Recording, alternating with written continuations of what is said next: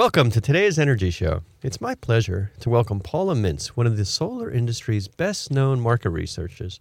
She started solar market research a little while ago, back in 1997, with Strategies Unlimited, and then she served as the director in Navigant's solar energy practice. She started a new company called SPV Research in 2012, and she's continuing to do her primary research on the supply and demand in the worldwide solar PV industry. So, welcome to the show, Paula. Barry, thank you very much. First of all, I was one of many directors at Navigant, and I don't I don't want them coming after me after this uh, after this airs. So please, one of many.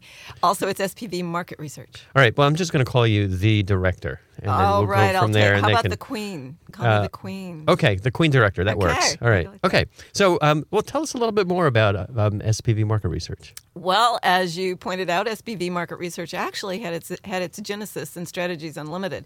Strategies began researching solar, the solar industry, specifically PV, that's photovoltaic technologies, back in the 1970s.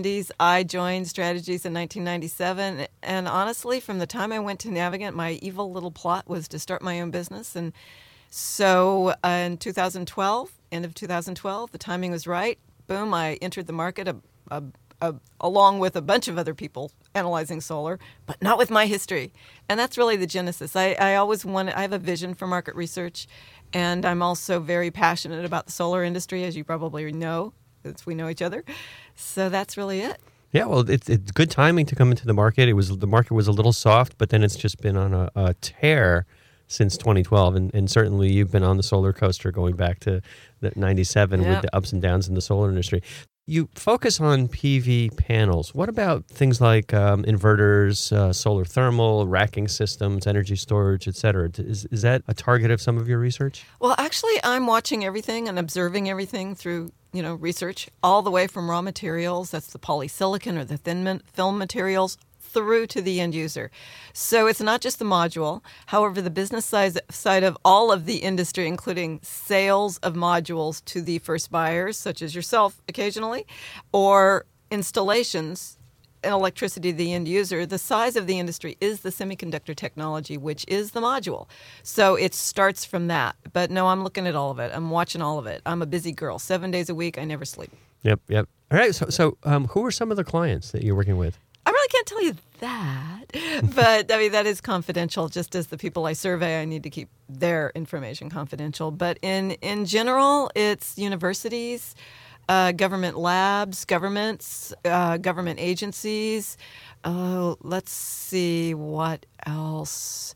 It, uh, down to I would say other. Cons- well, I'm not a consulting company, I'm a market researcher. As you well know, I'm prickly about that term. But large consulting companies will sometimes partner with me. Uh, let's see, it's a variety, you know, soup to nuts. Manufacturers of modules, not that they're all that many anymore in the United States, but I am a global analyst, so many, globally, manufacturers of the technology, of the modules, inverter manufacturers, you know, just you name it. Well, the market research is is just so useful for um, companies in the value chain with their manufacturers or their installers like Cinnamon Solar, just to kind of get an idea of where the market's evolving, so that they can be prepared for changes. But you focus not on ordinary market research, but what you call primary market research. So, so what's the difference between primary and then you know what you could, by implication, call secondary research? Okay, so I focus on primary, which is ordinary market research, is really market research. Secondary research, in my humble, you know, sort of prickly opinion, is not market research. Well, actually. let's not call let's not call what you do ordinary. Let's say there's primary market research, and then there's everybody else who's ordinary. I don't know that everybody else is ordinary, but primary research means I have to get the data from the source. So I'm a tops down, bottoms up analyst, no pun intended, and so. Uh, basically, I'm surveying manufacturers of raw materials, uh, the cells, the module. Well, module assemblers are really on the demand side, so module assemblers, all the way through. And the most important survey I do is towards to the demand side, the distributors, the installers, the system integrators, the larger developers, those people who are buying the modules and actually putting them in the ground. So what I do is I compare the supply side information with the demand side information, and that is a cross check for me. The difference would be, uh, and, I, and there are other market. Re- there are really only a, few other pure market research companies out there. I don't know how pure they are because I don't. I'm really paying attention to my own work. Or surrounding that are people who take my work and use it to develop an analysis. Also, my clients will often take all the numbers they can find in the world and average them, which in my it, which really doesn't give you anything, but whatever. So uh, the difference is I have to. It has to be all original. My work is all original. It's not taken from another, you know, another source. I don't take a bunch of articles and say, okay, here's what I think. Right. So, and and it's very. I mean, somebody's got to do that primary research. Somebody's got to talk to the manufacturers, or has to look at their financial statements, as, and you know, assuming that they're correct, and say this is the megawatts that they've produced or sold or whatever. Um, and, and so it's just something that we we really really need. And and um, I'm always happy as a, as an installer just to kind of fill out your annual surveys of how many modules, how many megawatts did you install, kilowatts in my case, or what kind of equipment are you using, and and um, it's good to see that that data eventually gets aggregated up and somebody's making um, some intelligent uh, insights about that. Well, hopefully they're intelligent. And by the way, thank you for being way more articulate than I was in describing what I do. Well, it's it's it's it's still early, so I've got time to go downhill. So, um, what what are some of the projects that you're working on now? Well, I did a huge consumer survey uh, this year. Uh, consumer research is something I had only done spot checks of, so that was, uh, l- let's just say, a, a a huge kind of the gulag of market research, digging through all that data. And I developed a control group. I won't get into the nitty gritty of market research, but that's very important to any market research to have a control group to which to compare everything else. Now, moving forward, I'm continuing. And so please, Barry, help me again with that consumer research, comparing it every year to the control group for my own learning to use educationally. And also, the only groups that are going to get the full report are going to be the people who help me, the installers, system integrators, et cetera, who help me. It's my goal with this consumer research I don't want to sell it because uh, after having done it, I, I know this sounds bizarre because I am a small company, and as you well know, we do have to make money. But I can see all the various ways it could be misused and misconstrued. So I would prefer to use it for educational purposes. That is, frame it the way I know it's presented without a bias, and also deliver it to people who help me gather the information and get to the consumers so that everybody can learn from it. So I'm doing that. Um, and I will continue forever with my you know, primary market research of the supply demand sides of the industry. I'd like going forward to focus more on the reports, et cetera, and article writing and the educational side of things, and uh, focus and push the, I guess I have to um, eh, refer to it as consulting side of my business down to uh, maybe 30% of it because I love my work, as you well know. I love my work. I love the history I have that nobody else has of this industry and how it developed. I love being able to look at its behavior, which is really market research. You're looking at behavior over time, really be able to establish trends because the past does define us. If we forget, if we don't learn from it, eh, you know, our future is going to continue to be re- repetition of the past, and that certainly is true of solar. Well, it's great that you've got probably a 20 year spreadsheet going back to It's the a 90s. 40 years. 40. Well, you can't be it can't be 40 years because you, you're not that old. Yeah, but, I have the strategy spreadsheets. Ah, so and so you can just see how it happens, and, and that's one of the, the amazing things to me. And you know, we talked about how how um, the like, I don't know who said it. Lack of knowledge about the history just means that we're we're going to be committed to repeat the same mistakes. But but the, there's the term we use in the industry called the solar coaster, and it's it's just kind of like supply and demand. Same thing that happened in the semiconductor industry, but people who come into the the solar industry, and, and it, it's a terrific industry. It's so compelling. You have so much growth. You know, we're like at half a percent market penetration or something. But but you just we're going to continue to have these supply and demand cycles, just like they do in memory chips and and you know lots and lots of other industries. And I think in solar in particular, it's probably accentuated by the fact that it's relatively easy to increase capacity and everybody seems to do it at once and then they're like oh darn you know there's like overcapacity and now we all lose money for a few years until that capacity catches up. Um, so there's it's interesting on that perspective. But i'm i'm since since cinnamon solar focuses on installing solar on homeowners rooftops i'm really fascinated about the consumer research that you were doing. Um, any epiphanies or anything you're learning about consumer reactions to solar on their roof and, and what their trend in thinking is Well, I would say first and foremost, um, not really epiphanies, is market research should be a blank page, um, an unbiased blank page. The first thing you do is set up your survey instrument and test it. to make sure you're asking the right questions the right way to, to re- reduce your own bias. So I did that. I would say the epiphany that, not well, again, no epiphanies, but interesting discoveries. I, I don't want to insult all your listeners and thus be stoned on the way home in my drive, but I, it's how little education of the consumer there really is. How little they understand, particularly consumers of leases uh, and buying kilowatt by the kilowatt hour from what's on their roof. And it's not their fault. So, first of all, it's not their fault. Someone along the chain, and it's probably on the sales side, is not educating people as to what is sitting on their roof. In my humble opinion, and I'm betting you agree, if you have a hunk of energy, electricity generating hardware on your roof, you best know something about it. You best understand it. And if you don't, then uh, if your expectation is that someone else is going to solve the problems on the roof, then I don't know. The whole solar, the whole joy of going solar as a consumer, by the way, is you're owning the means of production. And that's just, that's way too technical. And it's a term we shouldn't use when we're talking to consumers of solar systems. But you are in charge of your future. You own that future. When you give that away and you lease or you buy by the kilowatt hour, you're not in charge of your future, really. Someone else in, is in charge of that hardware, supposedly, on your roof. Nonetheless, so first of all, it was that we need to educate better Second of all, and I this is not the, uh, aimed at you and the small and medium installers that are the backbone still of our industry globally. Globally, they are the backbone of our industry. You are the face to the customer. You're either contracting with these larger companies, or you're handle, or you're serving your own customers. But without you, there's really no link to what the consumers think. And I'm sure you know that as a, as because you've been in this industry a really long time too.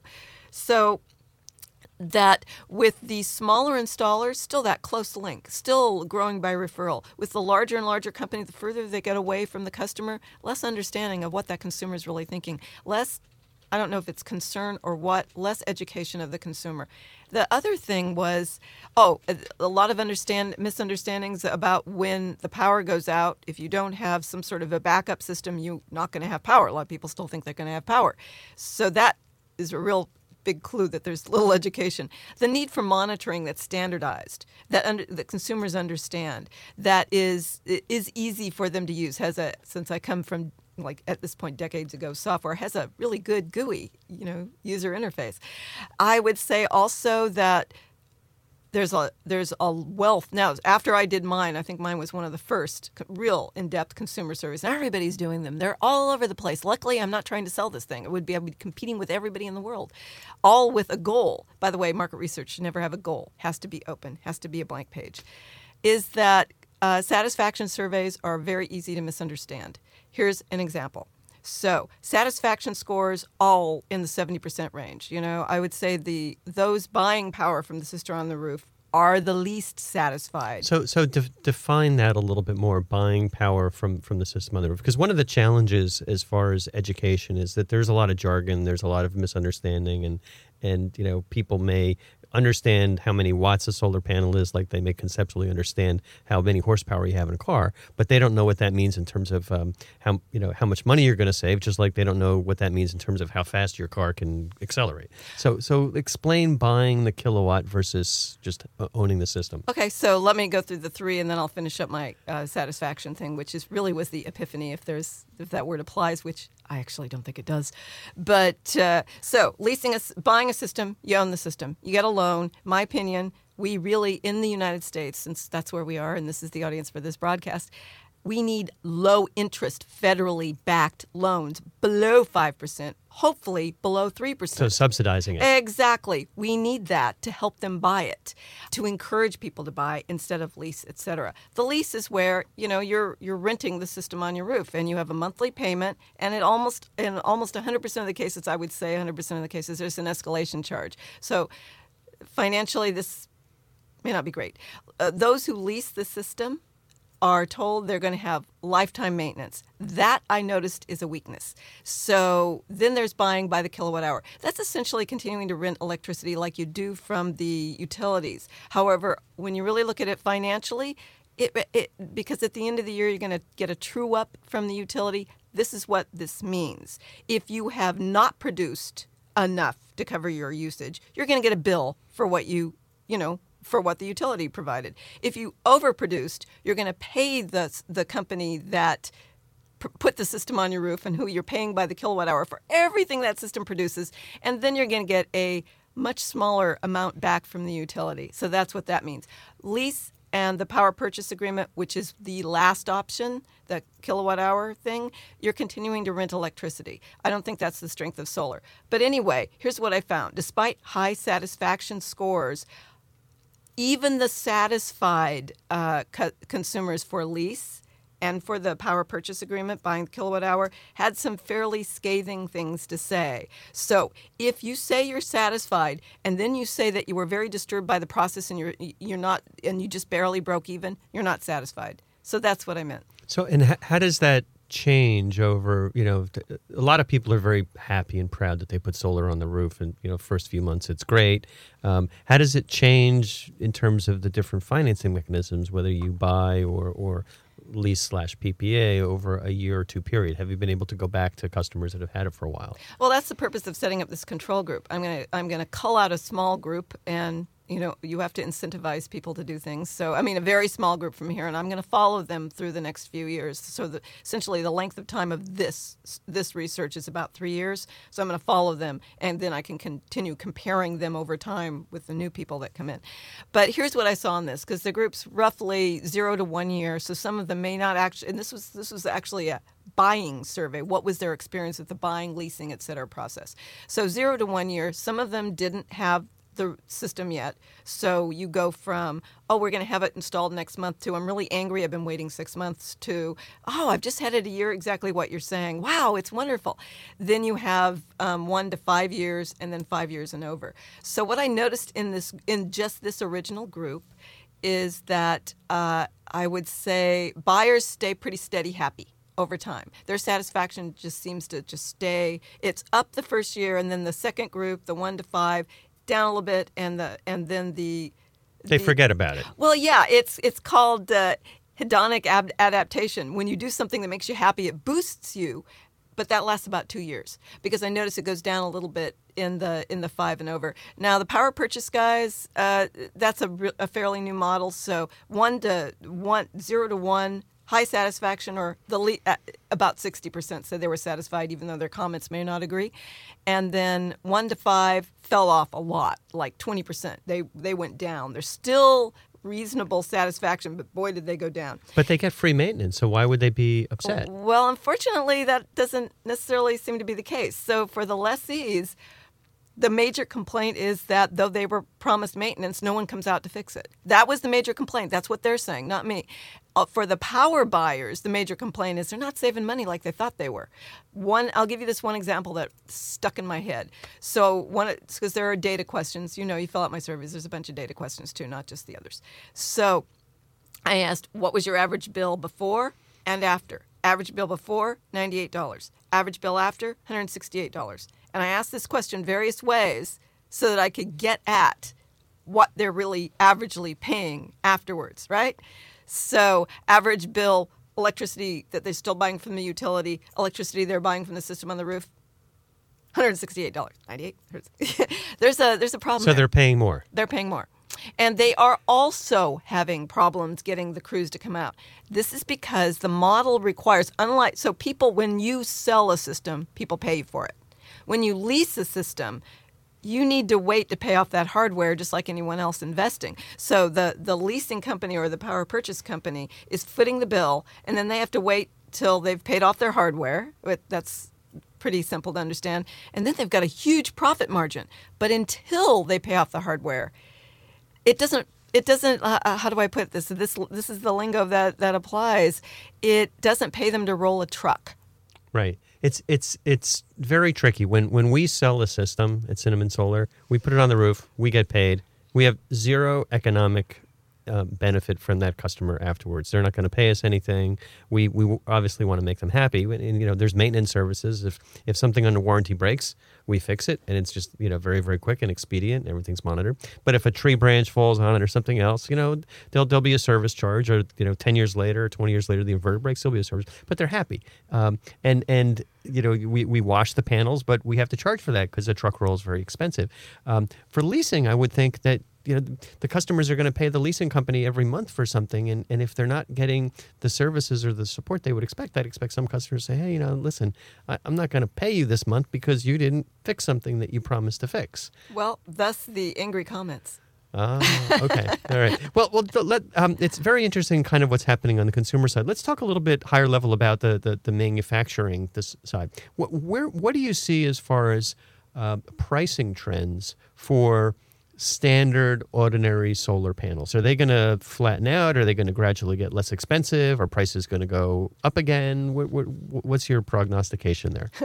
well, first of all, as a market researcher, I have to say, and despite my job does involve forecasting based on past trends, I can tell you that the future is a fiction. And anybody who tells you the future is a fact doesn't understand the definition of, of you know, future so, but from what I'm seeing, prices have, have, they've gone up, and there's a lot of reasons for that, and it's region by region. Okay, so if you're in China, buying a module there is really cheap. It's, it, went price went down. It's it's, it's way, way, cheap. Down. It's yeah. like around the sixty cents range, right, maybe right. even a little. Bit. How about less. here in the U.S.? Uh, here in the U.S., they went up. Why? Um, and you know why, Barry. Shame on you. You're tempting me to get into this area.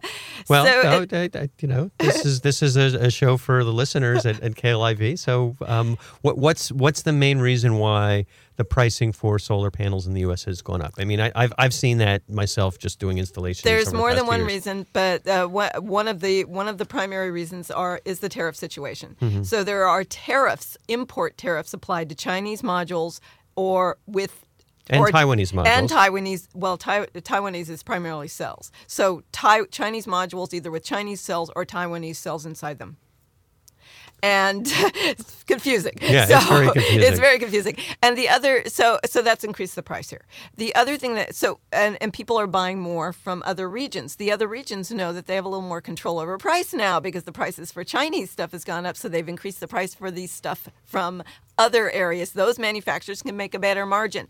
So that's what that's called. So uh, essentially, and we're reaching the end of the ITC, and given the uh, situation now, likely just gridlock in Congress, the so the demand, yeah. there's going to be a lot of demand over the next 2015, exactly. 2016. The ITC's over. Everybody's exactly. rushing.